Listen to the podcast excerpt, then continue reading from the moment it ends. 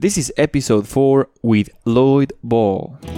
You love it. You are great at it. The world needs it. You are paid for it. In this program, we go deep to get answers to essential questions and learn how to develop key skills to live a life that moves you. This is the Beyond the Surface podcast. Hi, this is your host, Alonso Chejade. Early in my career, I was living paycheck to paycheck, yet you could find me attending red carpet networking events alongside local professional athletes, celebrities, and top movers and shakers from different industries. In this episode, my guest is one of the people who made that possible for me Lloyd Ball. Lloyd is one of Seattle's best known networkers and a dear friend. Lloyd and I met back in 2014 through a mutual friend. Since then, Lloyd has inspired me to always be connecting with new people and to help others by making valuable introductions. In this interview, I asked him some questions to learn more about his professional journey, how he became a power networker, why networking is so important to him, and how in the world he managed to put some of Seattle's most exclusive networking events without spending a dime.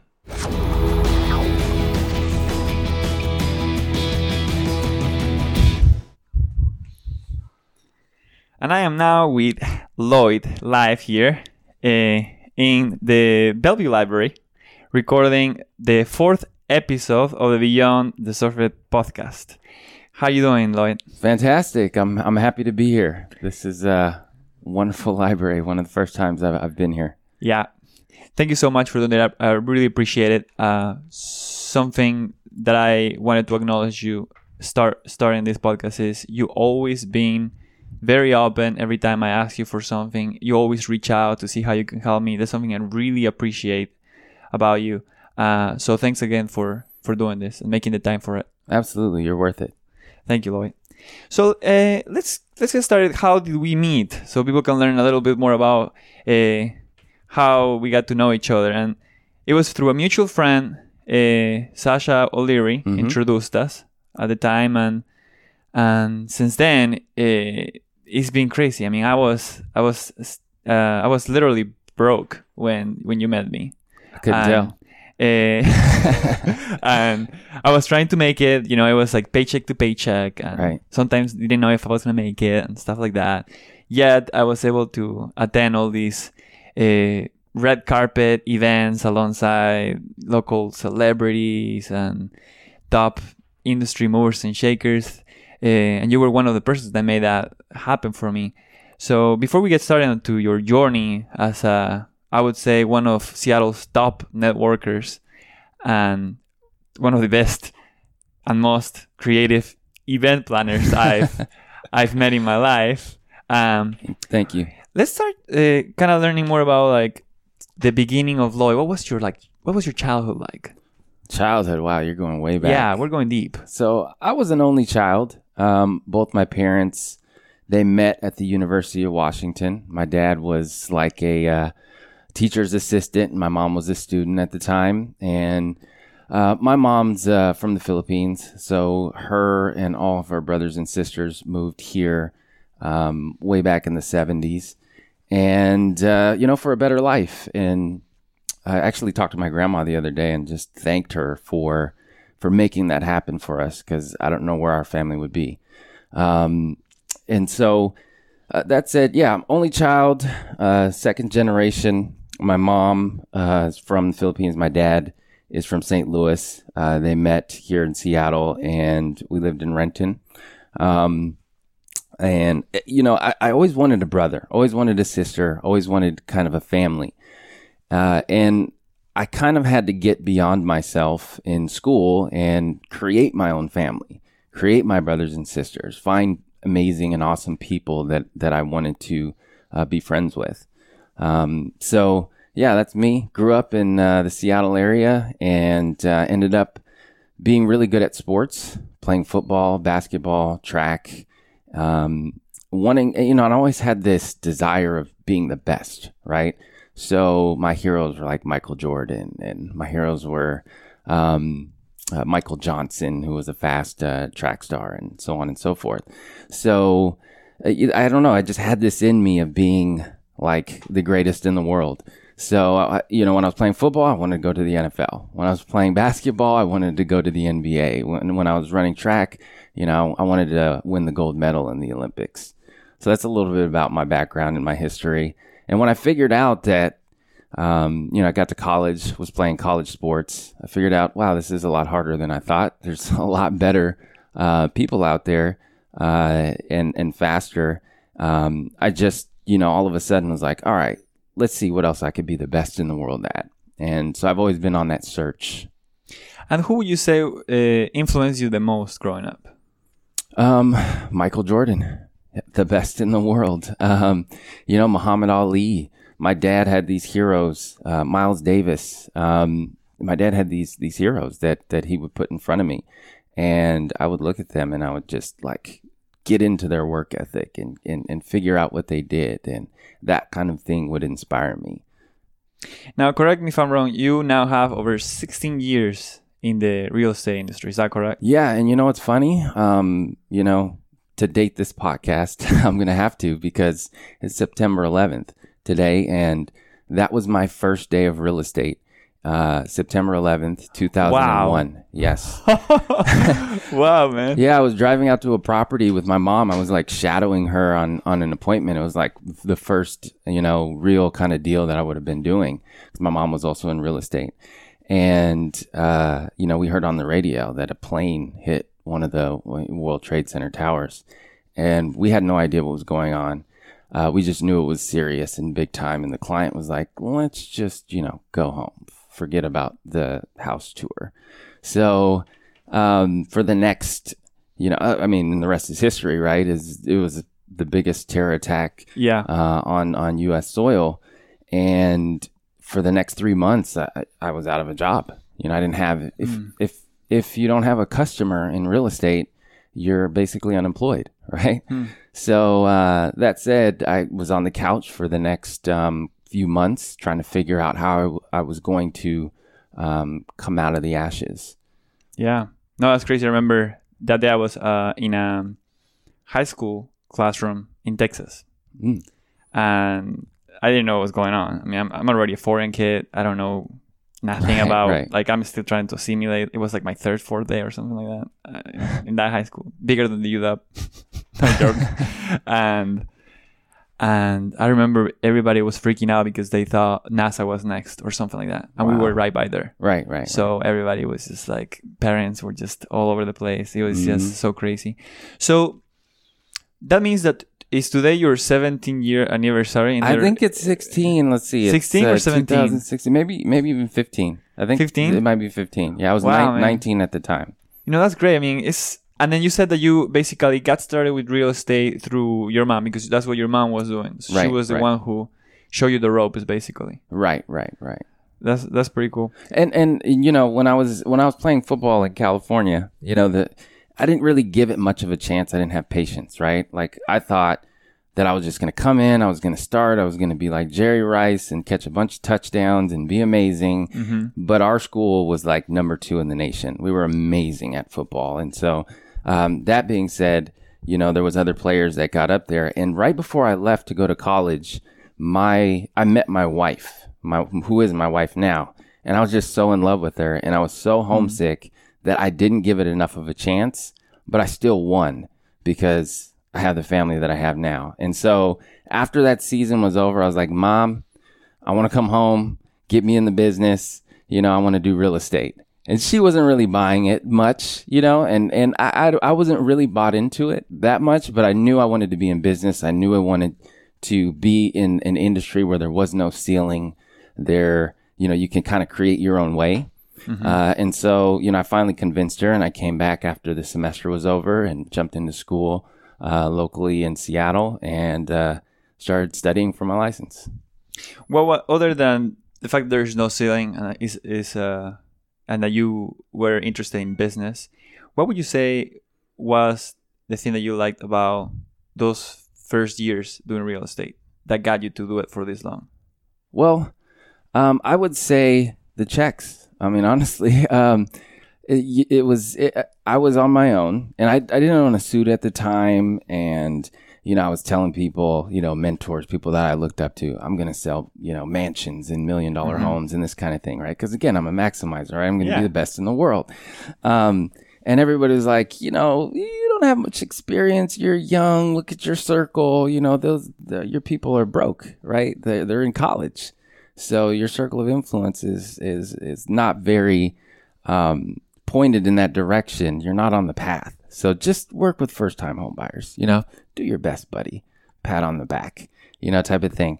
And um, but but what I liked about it was that uh, you know again I'm the youngest. I started school a year early, so I was completely comfortable with being like the youngest in my classes, the youngest in every single room, and learning from other people and being kind of open and humble. You know, and and another thing was you know being an only child. I had to figure out what was cool, right? Because I didn't have an older brother who was like, "Hey, those shoes aren't cool or this is not cool you should wear your pants this way or so on and so forth so i had to kind of get that information i was a very big observer you know i'd, I'd get my style from like gq uh, at the time and um, mtv and you know what what is everybody wearing? What what's all the cool stuff? So um, you know, I, I took kind of that same spirit about myself into real estate and started learning about, you know, all the things that you can do in it because there's so many different paths to take in real estate. You know, there's residential, there's commercial, there's so many different property types. There's the financing of it, there's the building of it, there's the developing of the land, there's, you know, owning it and, and, and receiving cash flow and being an investor and so on and so forth. And so, I started to look at the people who ascended to the highest of the heights of real estate. And I said, wow, these are some of the richest people in the world. This is better than athlete money. This is, this is amazing. This kind of success is, is, is legacy building. You can have your name on the side of a building, right?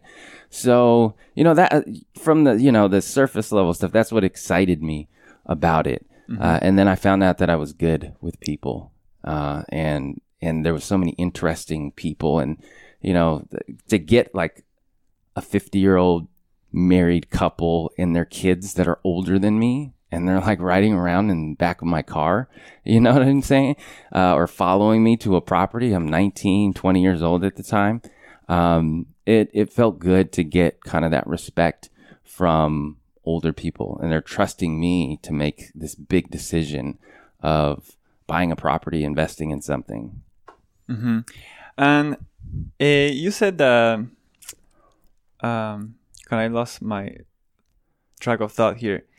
Um, as an industry veteran mm-hmm. in the real estate industry, for anybody who uh, li- may be listening to this podcast and is considering uh, entering the industry for the first time, what would you be your biggest advice for them? Uh, the biggest advice is is save up before you get in. Uh, there is a lag between starting the business and when you get paid. So I would say, look, keep your day job for now because the success in the industry it, it's difficult. Now, if you have a background in marketing or operations or you know uh, finance, like these kinds of things can help you uh, in the industry. Most people kind of jump in from another job and they have one, you know, one um, of the, the the, the the business functions down, right? Maybe they're an accountant, and or maybe they're you know in in marketing, and these kinds of things you can carry over to real estate. The the craziest thing about it is you are an entrepreneur. You know, you're you're the IT person, you're the marketing person, you're the sales guy, you're the you know you you you, you financially manage your business. You have to handle legal contracts. So you you have to in in one person you have to be able to you know somewhat tackle or understand all the different functions of business. So that said, um, you know, it, put a plan together before you jump in and be ready for some pain. You know, you got to have an appetite for risk because it is risky to get in. Um, you're not just going to make a check on day one. And this is for the average person. If you're exceptional and you really believe in yourself and you don't have a lot of obligations, you don't have family, you know, some people like that can jump in and be successful right away. I was lucky um, that after, well, when 9 11 happened, yeah, and I like it when like looking back, I'm so I'm so glad that I went through a hardship. Not that it happened, but that in my life there was this 3 month thing that happened and I had to figure out and plan for the next 20, 30, 40 years or what was going to happen, how I was going to make money. Um, because that kind of hardship really made me think about the rest of my career and how I was going to attack the industry. Um, I was uh looking at your Facebook timeline to catch up with you before the interview, and then I then I did another type of search where I search for uh, posts about Lloyd. I want to see what Facebook in general is saying about you, and then there's Sure. literally all these pictures of networking event after networking event Right. after networking event. You are definitely incredibly active when it comes to uh, staying in touch live in person with everybody that you know. I know it's not just like a digital thing for you Right. right. why is networking real life networking not the networking that a lot of people think of n- now yeah. today so important to you Um, because opportunity lies in people, and you never know who someone's going to be. And I have, um, you know, I've been told this, and and now I know it. Right, I've got this gift of learning about somebody and figuring out, you know, what's special about them, and then being able to really hone in on that and and edify them, build them up, point them in a direction, introduce them to somebody. Um, and so I take pride in that because that's the kind of legacy I want to leave behind, right? So I love networking with people, meeting people, learning about them, and I'm naturally an introvert, which is uh, something you probably don't know about me, No. right? well, I'm an only child, so I'm totally fine with staying home and not doing anything. we're like hybrids right because i feel like i am a hybrid i am introvert sometimes i don't want anybody talking to me like i'm writing but when i go out i mean i'm not shy Exactly. and i kind of feel like you're you're the same way Right, right. And then I have a genuine interest in people and their stories and what they're doing, um, and the, the, the hardships that happen to them because I feel that that provides some power and some depth to their story. Um, and so that said, I, I- I just, opportunity lies in people. One thing that I tell people, because they ask me, you know, like, hey, like what makes you such a good networker? Or what you know like how do i do this? Or what's the strategy? And, and all this thing. And uh, you know the key thing that i that i leave them with is treat everybody like they could be the president of the united states one day. And if you look at people through those eyes um, you start to treat them differently you start to like really believe in them and edify them and build them up and look for those skills and and and and try to um, provide books and, and websites and these kinds of things where they can hone in on that, where they can learn more. So um, that yeah, that would be my thing. Just treat everybody like they're going to be the president one day, because you never know who someone's going to be, and this is this is like playing the long game. You know, you look at investments and uh, you know stock investments, real estate investments, and I think the best investment that you can make is in a person, because I could be staring at the next Martin Luther King Jr. You know, I could be staring at the next Bill Gates. i do have a dream right? we all do. We all do. And sometimes it just takes a good word to give somebody that inspiration and motivation to, to go the next day. yeah The next day. Not forget about the next year, but the next day. Yeah. Well, I mean, I'm gonna be straight up. That's that's what you did for me. At one point, I remember I was at one of your events, uh, f- trying to figure out how to pay rent next month, and that was kind of my story because I I did go, went through school with no funds or anything. I was just paying everything, and I did get help from my parents, but still hard Right, right. to live on your own and go to school. And I remember being at one of your events and under this illusion of success, which it helped me to Mhm. keep my spirits up and feel very confident when I did have an opportunity present to me. I would talk like I'm rich, even though I was broke. And it was thanks to be- being at your event, literally doing a red carpet interview about my brand new uh, Chejade marketing consulting business that I created. And I remember seeing even like a huge banner Right. on this big event where there were like uh, top industry movers and shakers, local celebrities, and everything. I'm looking at my banner. I'm like, wow, that looks pretty legit. and I'm giving a red carpet interview about, you know, what do I do for a living and how can I help others? And I, I, that was pretty cool, you know. And it it it did it does it really paid off, and I'm immensely um grateful for that. It's one of the big things you did for me. Now going to the events, which is something that I I was dying to go uh, deeper with you. Right. You at one point decided, you know what, I'm gonna scale this whole networking thing, and I'm gonna get everybody, top people in the city, come to me. Right. Right. And you started. Um, I didn't go to all your events, but I know at one point your events became another level. We're talking valet parking, the red carpet interview, somebody interviewing, photographers, cash bar, all these restaurants with their snacks, and incredible. And you were getting really top people coming to your event. hmm What would that, what would what was that experience like? How did you? Can you walk me through?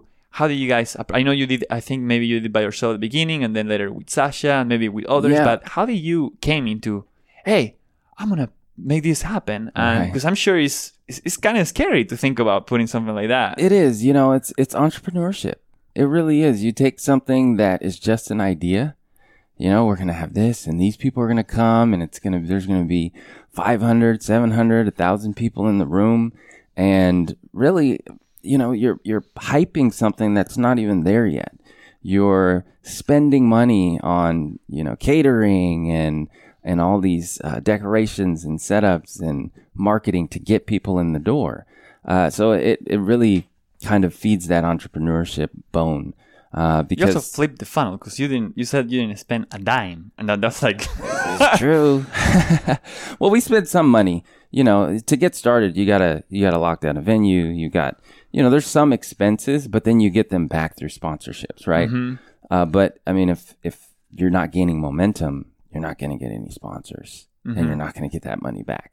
So I can rewind all the way back to like 18 years old in college, and I'm throwing parties and events at skating rinks. And I think my biggest event when I was 19, right before I got into the real estate industry, was I did this event in Tacoma, and I uh, it was like this this talent show for 20, 20 artists. We did we did uh, radio commercials on Cuban. We spent thousands of dollars on these radio commercials and did um, interviews and not not just interviews, but uh, auditions, kind of like um, American Idol style, right? Where everybody's coming in, they're singing, they're rapping, they're you know doing their their their gig, whatever it is.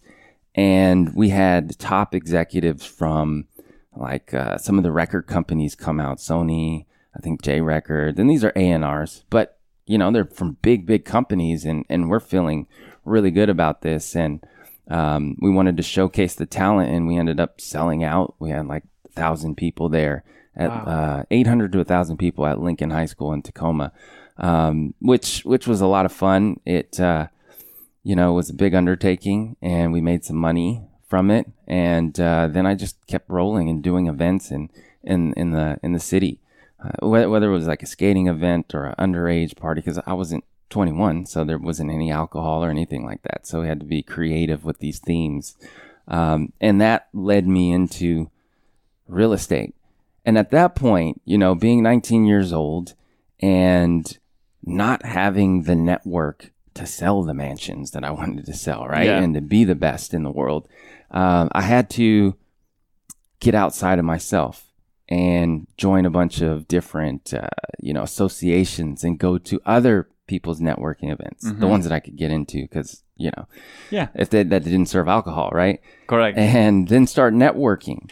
Um, but nowadays, it's it's a little different. I look at it differently because it's it's it's a legacy thing for me. It's you know, like I said, you, you never know who someone's going to be, and you know, you and I, you may uh, end up investing in my company twenty years from now when you're a billionaire, and so I'm looking at it twenty years from now, fifteen years from now, because Seattle is my home and I've got roots here and I really want to build this community any way possible.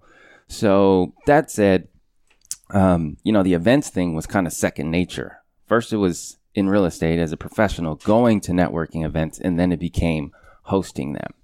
Uh, and when I partnered up with Sasha, you know, she kind of had that, that. Well, she was a great networker, and I learned a lot from her, and vice versa. uh, in her style, in her way of of, of uh, connecting with people and being vulnerable, which I learned the power of vulnerability uh, through through watching her. And so we started hosting events, and our first event was Spotlight on Seattle. We had a big vision at this point. You know, we were both kind of successful in our careers, and we teamed up. I don't know, this is like 2010, something like that.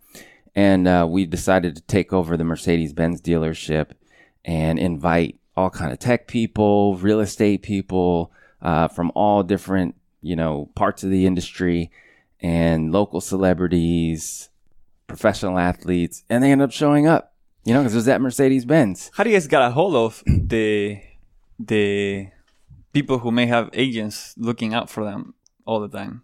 Agents, like the top uh, like like the, and, and like celebrities or the local football players because i'm sure they always have like pr all over them right? Make sure that absolutely, yeah. Um, honestly, it was it was just through it was through people that knew those people. Like we're in Seattle, mutual. And yeah mutual. And and and i i also through that event i learned the power of brand association right? I, I kind of knew that which is why you know women wear the red bottom shoes and they wear you know they have these beautiful gucci and louis vuitton purses right? Because all of a sudden you see a girl walking down the street with with all this stuff on all these labels and brands. You think wow she's successful. You know who's she married to? Or she must be you know, uh, rich or, or successful, right? And I learned that firsthand through throwing this event at Mercedes Benz. Immediately, it brought up the stock in what we were doing because this is a well established company, beautiful vehicles, the best or nothing. And uh, they had a very beautiful showroom that was just built.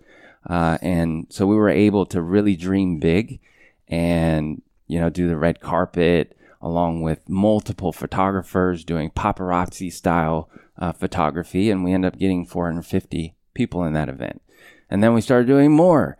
We started doing like we did a penthouse party. We did, um, you know, uh, we took over El Gaucho, which is a popular steakhouse, and we did a um, a panel event. And then we did Spotlight on Seattle again, and then we had 650 people the next year. And then we did it the next year. We had 750 people, and so it just, I, it's like, it's almost like inviting people into your office, mm-hmm. your beautiful Some office, really cool right? offices. or, or or inviting people to your home and being like this awesome, amazing host. My favorite thing to do at events is give people free drink tickets. My favorite thing to do is put my arm around them and, and you know and, and tell them something. You know, for and with 750 people, it's hard. You really have to move around a lot. But that's my favorite thing. One of the things that I do is, you know, a lot of promoters, a lot of event planners don't like to work the door, but I love to work the door because I get to see everybody coming in and thank them.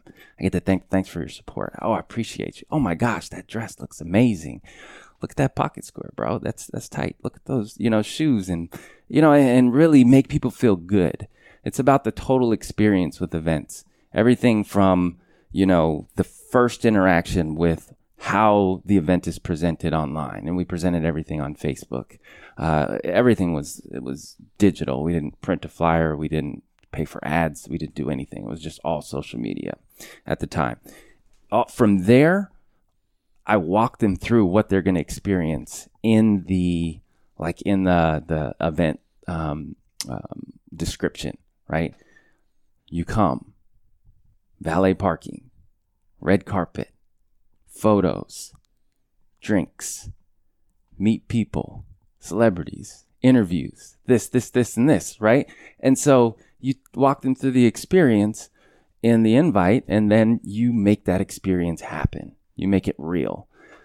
And, and that's kind of like, I think that's the secret of, um, of uh, creating a great event invite is actually being able to describe what's going to happen from beginning to end and then executing on that. That's what's going to make people satisfied and want to come back to the next one. Do you say that you ever had any challenges networking?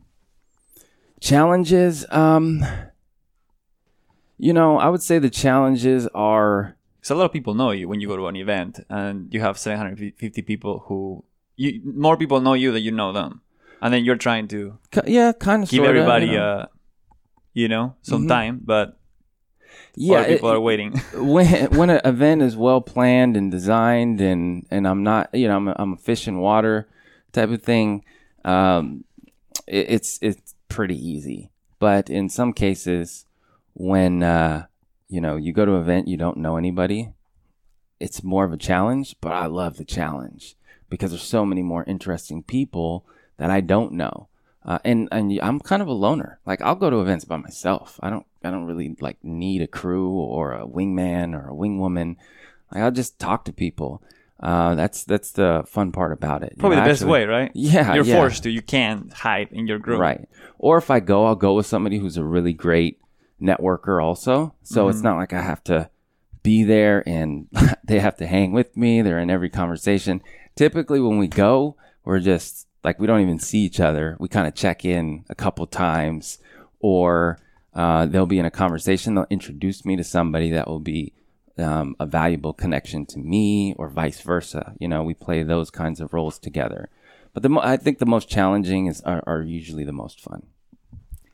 Now, I wanted to talk about something uh, that happened like around, I would say a month ago. I was going to Whole Foods, uh, getting some lunch with my wife. Next thing I know, I get this notification in my phone. it's like it's a freaking video from Lloyd. and I'm like, what? What is this about? I was like, is this like a YouTube video? No, it's an actual video that you send me via text Right, right. and I'm playing it, and you're basically very heartfelt um, a message, just kind of saying how you much appreciate our friendship and uh, acknowledging me for my dreams and encouraging me to pursue them and all that type of stuff. I remember Christina was watching it with me. It's like, oh, wow, that's so sweet. Like she was like, she loves Lloyd.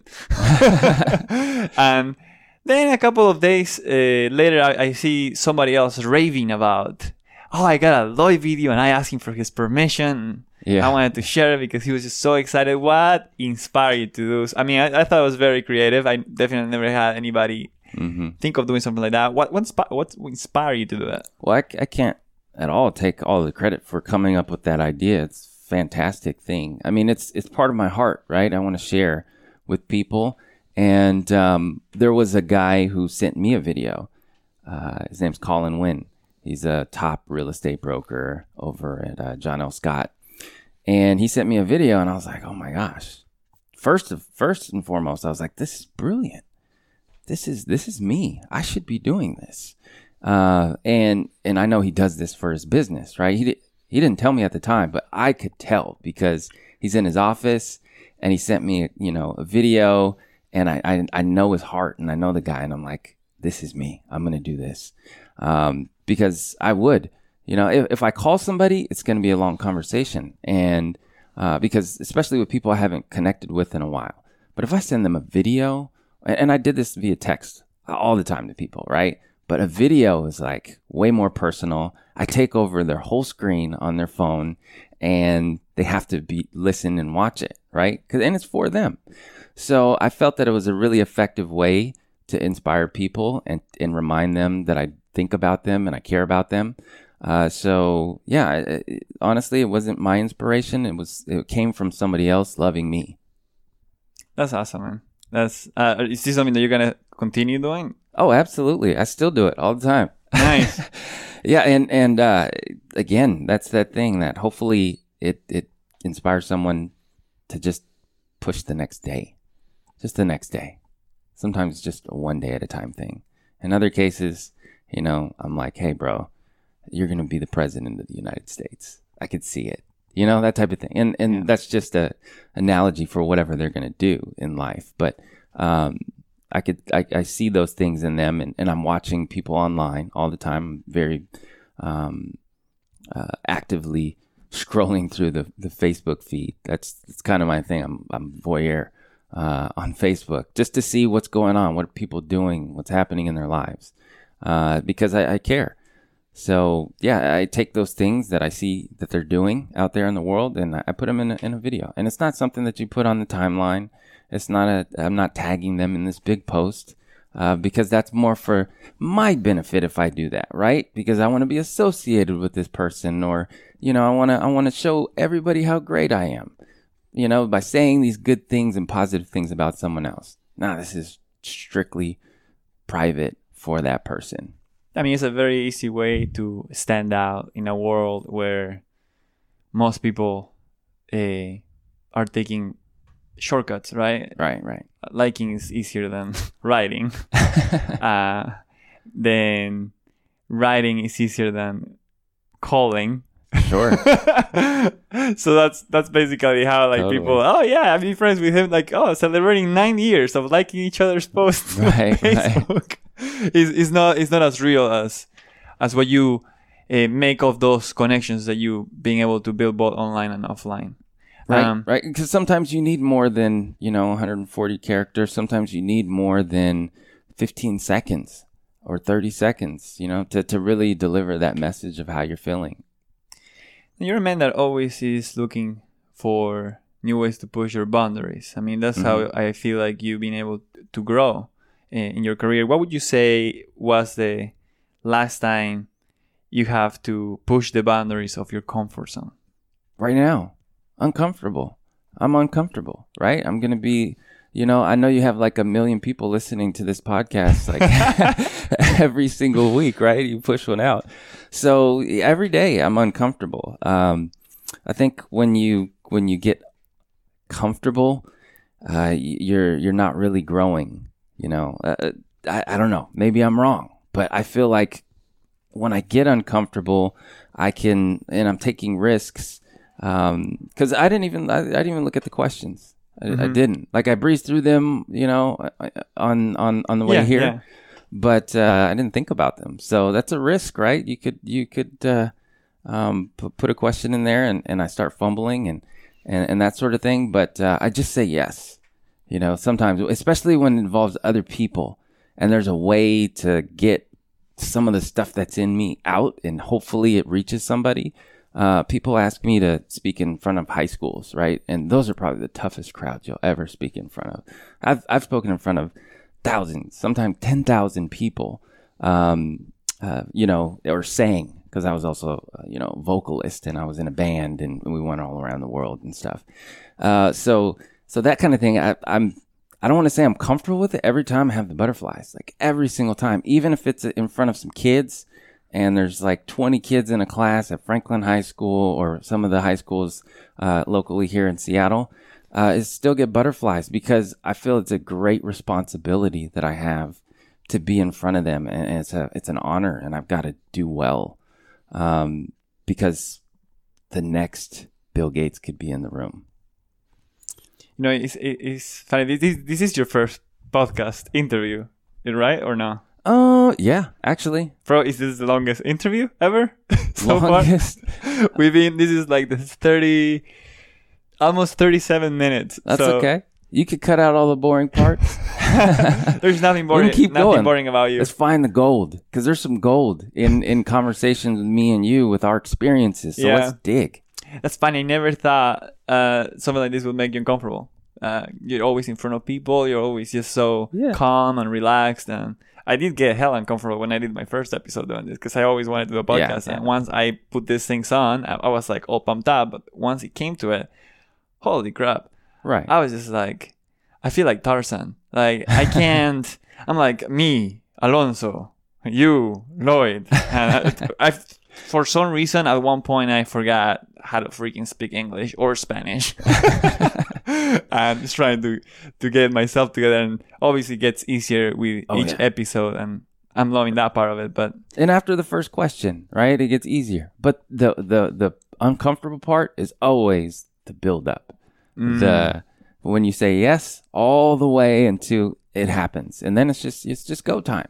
Um, I remember I've gotten so many speaking engagements where, uh, you know, I'm in front of crowds of people, whether they're business people or students, and like I script ev- I scripted everything out, and I said everything that I said in front of the crowd. I had said it at least 60, 70 times before in the car or in the mirror or in the shower or just walking around, right? Um, because I, I, it's a great responsibility to actually be in that position of influence where people are trying to learn something from you. So that's the part where that makes me the most nervous, is the preparation. But then when you're out there, it's just like, bro, just do it. just go for it. Just be yourself. Yeah. Yeah. Do you have any daily rituals to help you conquer the day? Every day. Every day I have rituals. Can you walk me from morning Yeah, and and specific I, as you can for those looking to? and I have to have Leverage. rituals. I have to have rituals. I'm that kind of person. If I don't, if there's not one, at least one structured thing in my life, then uh, you know I'll just be all over the place. I, I don't know. I- maybe I have ADD. Uh, in fact, um, I need to go see a psychiatrist tomorrow because I need to figure this out. Anyways, um, yeah. So in the morning, I'm up. I'm up pretty much at the same time every single morning. What time? Uh, about five thirty, between five thirty and six oh five. Mm, you're early bird. Yeah, it just depends. Really, it's on my wife's schedule because she gets up and then, you know, the shower thing, that whole thing. Um, so, uh, you know, I, I let her have time because she's on a schedule, right? She works a, a regular nine to five. So, um, her situation is more, more important for her to be ready and on time.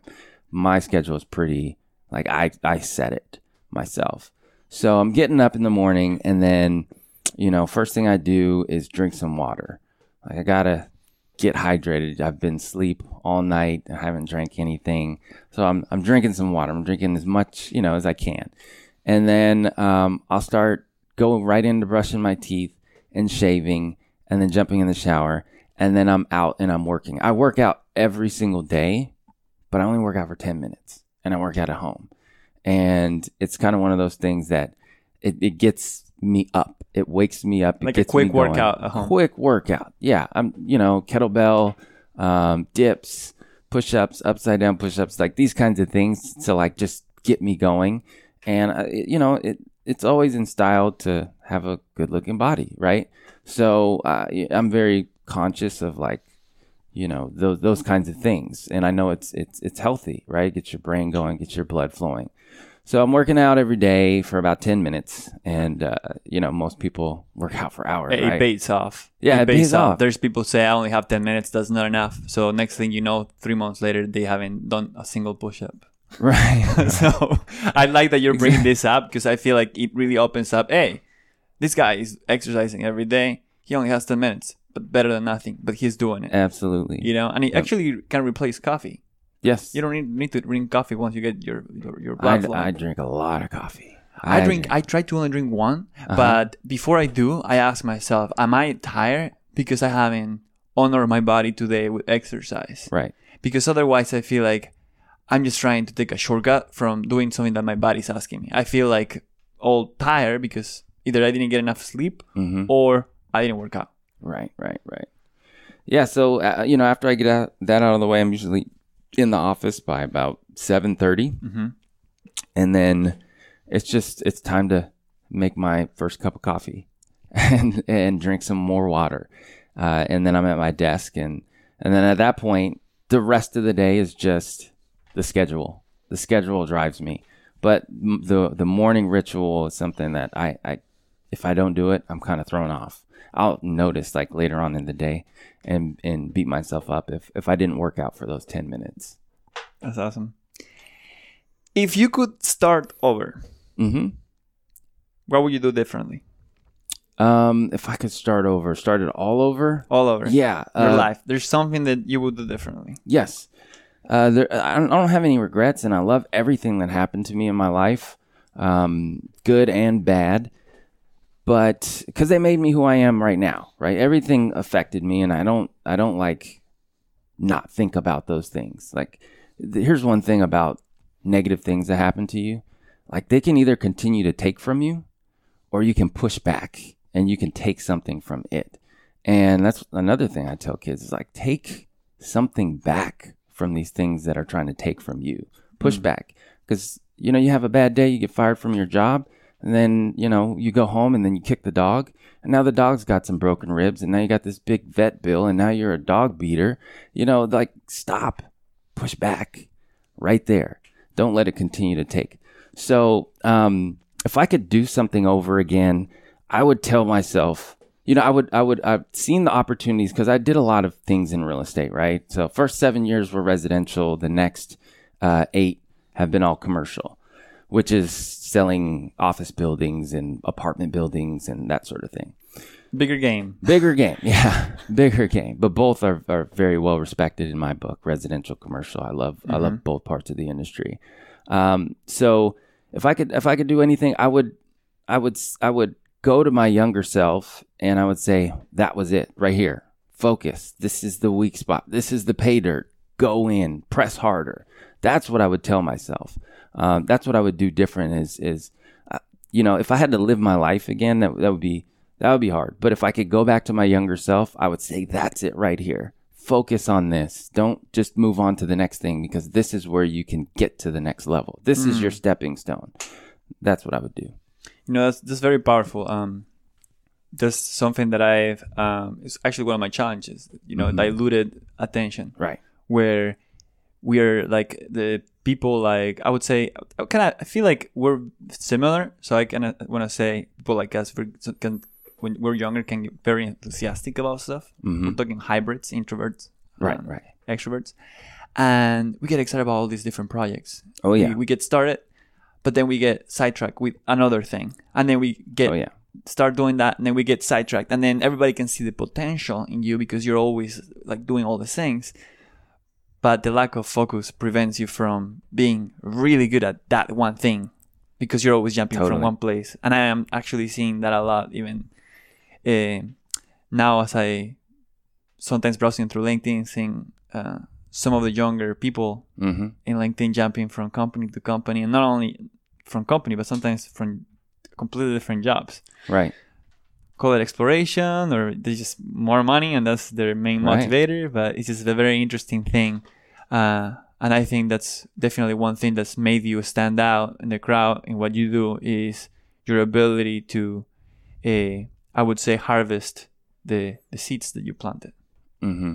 Yeah, and and sometimes I I pull up the carrot before it's fully you know developed. Sometimes I pick the apple before it's fully ripe.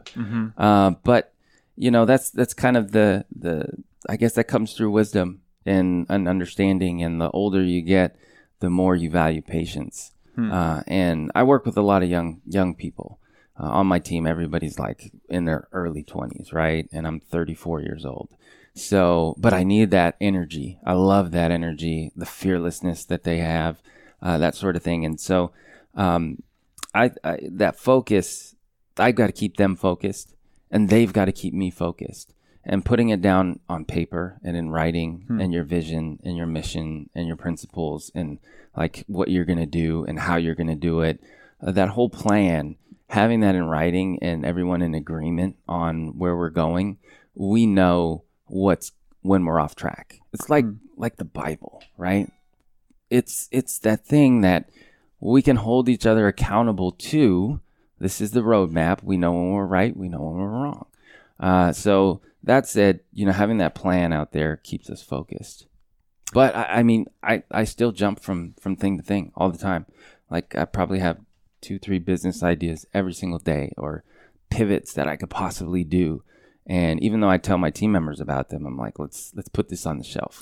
I guess to clarify, then it, it's not bad to have all these different things that you want to do, but it's giving each of these things the time that they deserve or the time Yes. that is required Yes. to see if it works or not Right. before you jump to the next. and ship. that that came through experience. That, that absolutely came through experience. Um, of looking back on something and being like, "Wow, that was pretty awesome. That could have made probably like you know a million bucks." And looking at another thing, and like, "Yeah, that was pretty awesome." You know, we stopped after you know a couple months, but that that could have been a really successful company. And it, we just our focus. We're imagine, you know, knowing a lot of people and and uh, I mean, someone like yourself now, you're established in your career. Like, how many opportunities come at you every single day, right? How much new information is coming at you every single day?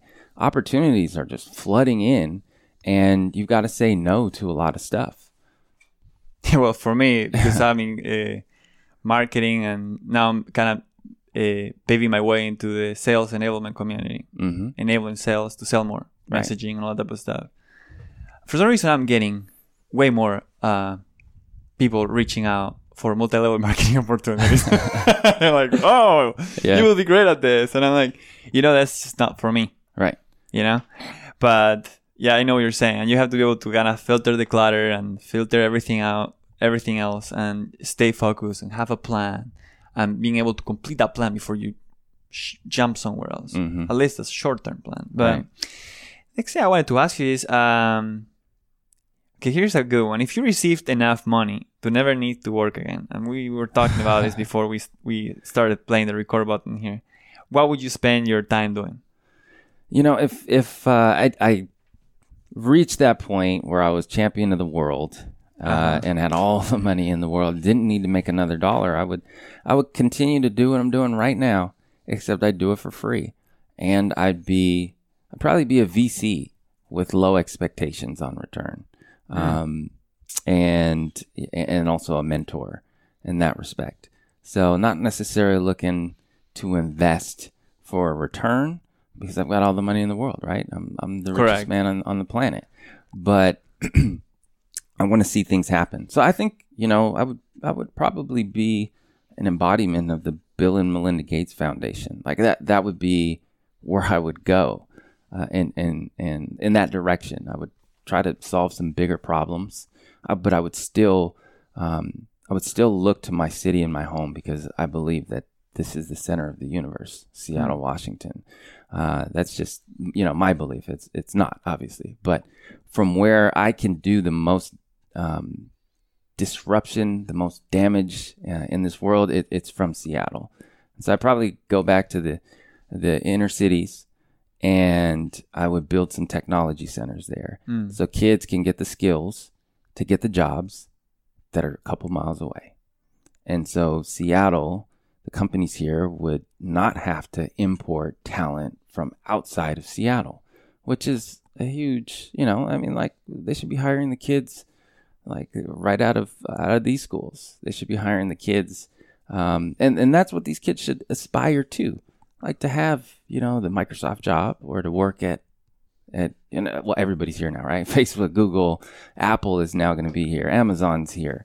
Um, because that- we're we're rich in technology, and I think that uh, a lot of the inner city kids don't really see that that's an option for them because they don't they don't see people they're heroes in that space just because they're not they're not looking and they don't have access to that information. So if we start giving them access to that information, I think they'll they'll um, they'll be able to dream bigger. Because here's the thing: the more you see, the bigger your dreams can be, right? So if you go out and you see Africa, you know, I went to Africa and it never left me. If you go out and you go see Europe, you go out and you go, your dreams will get bigger.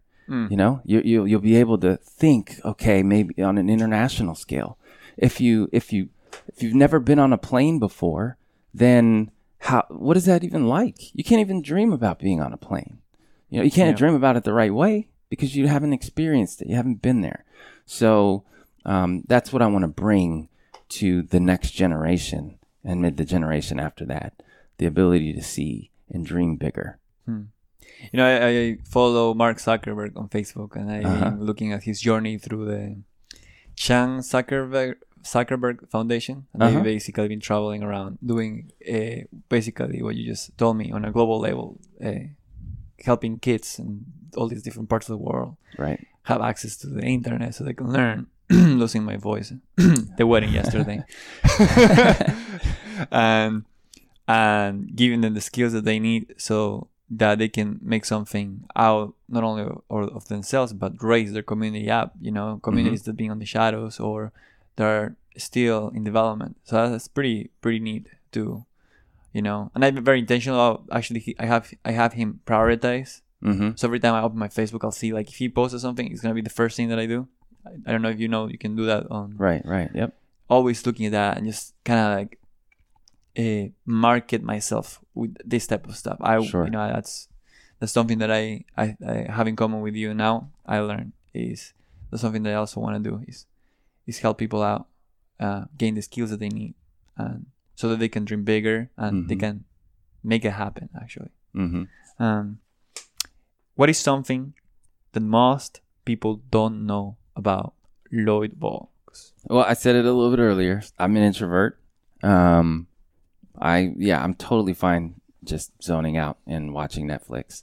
But then I get in these moods where it's like I gotta go somewhere. I gotta I gotta be out. Um, and you know, I, I work so hard that that I, like I, I feel like man, I, when I get home, I gotta I gotta be there with my wife Mm-hmm. and my son, and I gotta be present, and uh, these types of things uh, that really drive me uh, because that's that's my vision for myself. That's my dream for myself is is having that family and Yeah. and having a legacy uh, that that keeps going. So I would say, yeah, that's you know that that's one thing. And then I told I told you another thing that most people do not know about me is that I used to be in a band. Uh, it was a gospel band, and we There you go. We're we went all around the U.S. and to Samoa uh, and Hawaii and all over, right? And we did these tours, and we're singing in front of anywhere from 40 people to 15,000 people, right? And then, you know, I'm having a solo. And, and that's kind of, I think that's what made me really comfortable with the stage. Um, but again, uncomfortable, but I'm, I'm okay with, with dreaming for that because I've been there before. I've seen that before, right? I've seen myself be successful in that. So you want me to talk about something in front of this crowd of people that don't even know how to speak English and I have to speak through an interpreter. Okay, I've done that before. Actually, in, in Africa, we went to Africa and went and visited a whole bunch of churches, and and um, I think I was 21 at the time, and visited a whole bunch of uh, you know community organizations and helped helped uh, any way we could, any way we could. And there, bro, there, it's just about like it's not about turning ten dollars into a million dollars or you know a million dollars into a billion. It's about turning one chicken into two chickens, Yeah. right? And and that really brought me to a level of of like the real essence of it. It's not about like like you can't talk social media to those people. I mean, you can, but like, how's that going to affect the chickens? Yeah. right? How am I going to get more chickens by doing that? And maybe there's a way. Maybe there's a way. I don't know it. I'm not a specialist in those those people and and that market, but it's really more about the principles and belief and belief in yourself and people and networking and figuring things out on ground zero. So, um, I don't know. I'm going off on a tangent, but you get what I'm saying. Yeah. th- these are the things that people don't know about me. Two more questions. Sure. Who's inspiring you right now? Um, my parents, my parents deeply inspire me. My uh, my parents have, they, my mom is a, a straight up entrepreneur. Like she, when she was at Boeing, she she was happy, but she knew that there was more to life, and so she started a real estate company. Left Boeing, started a real estate company, and um, and became successful at it. And then I saw her, you know, and, and what's so funny about her is she's just she had this big Lincoln Town car back in the day, and in the back she had this sign that she printed off and it said "Made, paid, and driven by an American." You know, she's just this patriot. She's so happy to be here Yeah. with all the opportunity, and so uh, being able to see the world through her eyes as growing up, uh, and then now she's still doing it. Now she's still crushing it. She's still doing well, uh, and and you know we all got hit during the financial crisis. Everybody in real estate, and that is what I saw that like leveled the playing field. It was like, wow, this guy who built all these homes, or this guy that built this building, you know, the the guy who built the building jumped off of it, right? Because he's in such financial, um, in such a financial crisis, and he couldn't face his investors, couldn't face his people. Um, so it it it made me um, just tougher because I pressed through. My parents pressed through. I see all these people who press through. Uh, so those my parents really um, inspire me. Um, somebody that we can all kind of look to, Gary Vaynerchuk. Uh, you know, you can check him out. He's he's awesome. He inspired me back when Crush It came out, uh, and it, it it really drove me. But now the stuff that he's doing today in 2016, 17 is inspiring me even more. Just the hustle, the the daily life um, of, of of an entrepreneur and what it looks like it, it's showing people that you can't just you know you can't just be halfway in, halfway out. You got to do this. You got to live it. You got to be passionate about it because if you want to do it to this level, it's going to take some work. It's going to take some blood, sweat, and tears. You're going to take some losses here and there. Mm-hmm. Which he had a video that I appreciate that he did because he's basically defining hustle as the six to ten, Yeah. right? Yeah. And and one time I, I really like that he did that video because there's if there's one thing that um, didn't really align with me as far as what he preaches hmm is where in the world do you spend time with your family? You know, and he said, you know, it's not for everybody.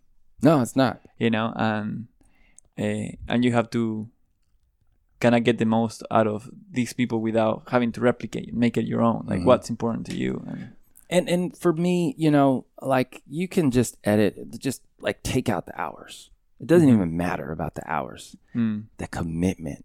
That's what I see in his in what he does. Like the commitment to himself, what he believes about the world and what he believes about himself, and the commitment to actually show people and provide value and help. The commitment to his industry right now.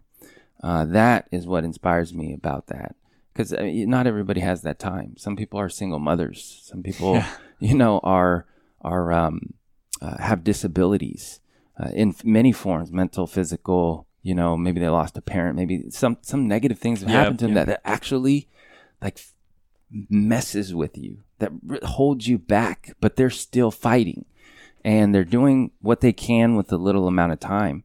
Uh, and and I've seen success stories just grow like crazy out of those those deep dark places. Like Tupac Shakur said, you know, a rose growing out of concrete. mhm. Final question. Yep. What's the latest thing you're working on and how can those listening to this podcast do to support you? Well, um, three months ago, three and a half, maybe four months ago, I launched a commercial real estate technology company. Uh, it's kind of like a commercial real estate agency uh, w- meets a digital marketing agency, and we sell properties on an eBay style platform. So we built the platform. Uh, we we uh, market properties like they're world class opportunities, provided much transparency because the commercial markets are very like it's divided all the data is everywhere right? And now i'm kind of going to geek out on all this stuff and people you can kind of tune out or go to sleep. But but it's it, it it it needs to change. It's not like residential like with houses and stuff. Um it residential there's so much technology in the space. Everybody's in there. Like every home all the data that you need is like right there on zillow. It's right there in the tax records blah blah blah but in commercial it's like all private and, and held. Uh, so we're trying to create and, and that alone slows down the frequency of transactions. That slows down decision making. If you don't have all the information like if you walked into mcdonald's and there was no prices and no ingredients and no calories like how would you really know what to order Mhm. you just you, you don't know. You'd have to ask the guy at the front and be like hey you know what's in this big mac type of thing? And what are the calories? Right?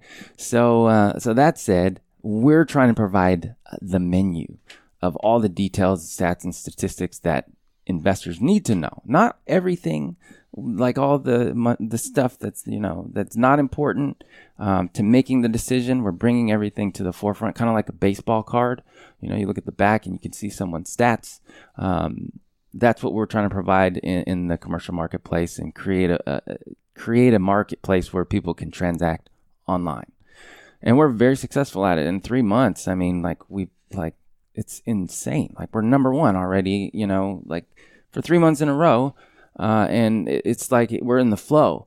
And even now that we've hit pay dirt we've hit pay dirt and it's like okay keep digging we're still looking at other opportunities and kind of getting distracted and and then we've kind of you know we're talking about it for a couple hours and at the end of the conversation we're like we just need to go back to the basics You know, as you grow, that's Right. the challenge, right? Yeah. Getting sidetracked by all these new things coming your way. but the best part about it is the sidetrack now is only two hours Hmm. it's only a conversation and then at the end of it i'm like okay we yeah we, we probably let's go back to the basics let's let's Mhm. keep doing what we're doing right now because if we do what we're doing right now it's going to get us all the other things So uh, it's nuts. I, we were just it's just win after win after win, and win for us is a new listing, right? You like sign a new listing, and we're we booked like last month like 500 grand in revenue.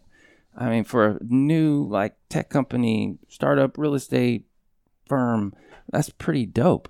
Uh, so yeah, I would just say we're um, we're you know we're we're pressing along. We're continuing to innovate and um, make our platform better. Like we need some technology people because I built everything myself, which is you know I'm no, I'm no I'm no coder. I know HTML, I know CSS, and I know how to you know go nuts with PowerPoint. And you know if you give me something to design with shapes and, and images, yeah, Yeah. I, I make it beautiful. But just front end, so the back end of of our of our website, we need to go deeper with What's the name of the company? anomaly Anomaly. anomaly commercial. Anomaly Commercial. And the website is anomaly, A N O M A L Y C O dot com. If there is anybody who is well connected or may know someone that would be, let's say, a good buyer for you or a good person to sign up for your services, what what would that person be like? In case they want to make an introduction. Sure. Uh, that person would be a um, commercial real estate property investor, uh, somebody that, or somebody that owns real estate, uh, development properties, where you can build a bunch of apartments or an office building, or um, somebody who's raising capital for their development. We've got access to equity. Um, again, uh, actually, this is not again. You guys don't know this, but I spent two years building the largest database of uh, commercial real estate property investors worldwide that invest in the U.S. and specifically on the West Coast. So, and I've got all kinds of visibility about what their requirements are. Right, I've done the surveys, we've made the phone calls, and so uh, that said, we can pretty much do anything and everything in commercial real estate, but we're specifically focused on multifamily and office and development. So if you know anybody in those in those spaces, would love to talk to them. I mean, it doesn't have to lead to anything. Maybe I end up being a, a resource to them. That's okay. Now, also another thing I wanted to bring up because I'm a big fan of it uh, is you do have a event planning course on. Udemy. I do. Can you tell us just really quick uh, what's that about? Why would somebody want to sign up for it? Uh, so it's it's it's an awesome course. It's it gives you insight into how we did it, how we got these sponsors, um, how we got Google on board uh, to sponsor one of our events, and um, how we got Mercedes, how we threw forty-one fifty thousand dollar events with basically nothing out of pocket and raised thousands of dollars for charity. Um, so a lot of tips and tricks of the trade uh, are are contained in that course. It's pretty comprehensive, so check it out. It's really cheap too. It's like fifty bucks now. Why don't we just do a free coupon for people? How about that for everybody who's listening to this show? Okay. I'll, I'll create a free coupon. And I'll know. put it on the show notes. Great. Awesome. It's legacy. Uh, one last thing, I know because we're connected on Facebook, the best way to stay in touch with you digitally, I guess, Mm-hmm. is um, on your Facebook profile. What about for people who are outside of your network? Outside of the network, Is um, it Facebook still? Are your posts public? No, Facebook, LinkedIn. Uh, you can find me there. I'm pretty active on LinkedIn. Uh, and uh, you can hit me up on my email address. It's just Lloyd at anomaly, Mhm. co for commercial, Mhm. dot com. Okay. Thank you so much, Lloyd. Absolutely. This is awesome.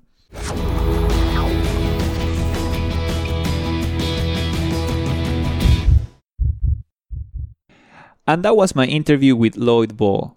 A couple of quick announcements before you leave. Lloyd has decided to offer all listeners of this episode a 100% discount on his event planning course on Udemy. You can find his course on udemy.com by searching for Lloyd Ball. The name of his course is How to Throw Events and Attract Corporate Sponsors. And the coupon code is Beyond the Surface in all caps. Again, that's Beyond the Surface in all caps. I've also added a link on this episode's notes, which you can find at thebtspodcast.com. Again, that's thebtspodcast.com. Com. If you enjoy listening to this interview, I would appreciate your support by leaving me a five star review on iTunes and sharing this episode with your network. Thank you for tuning in, and remember to live a life that moves you.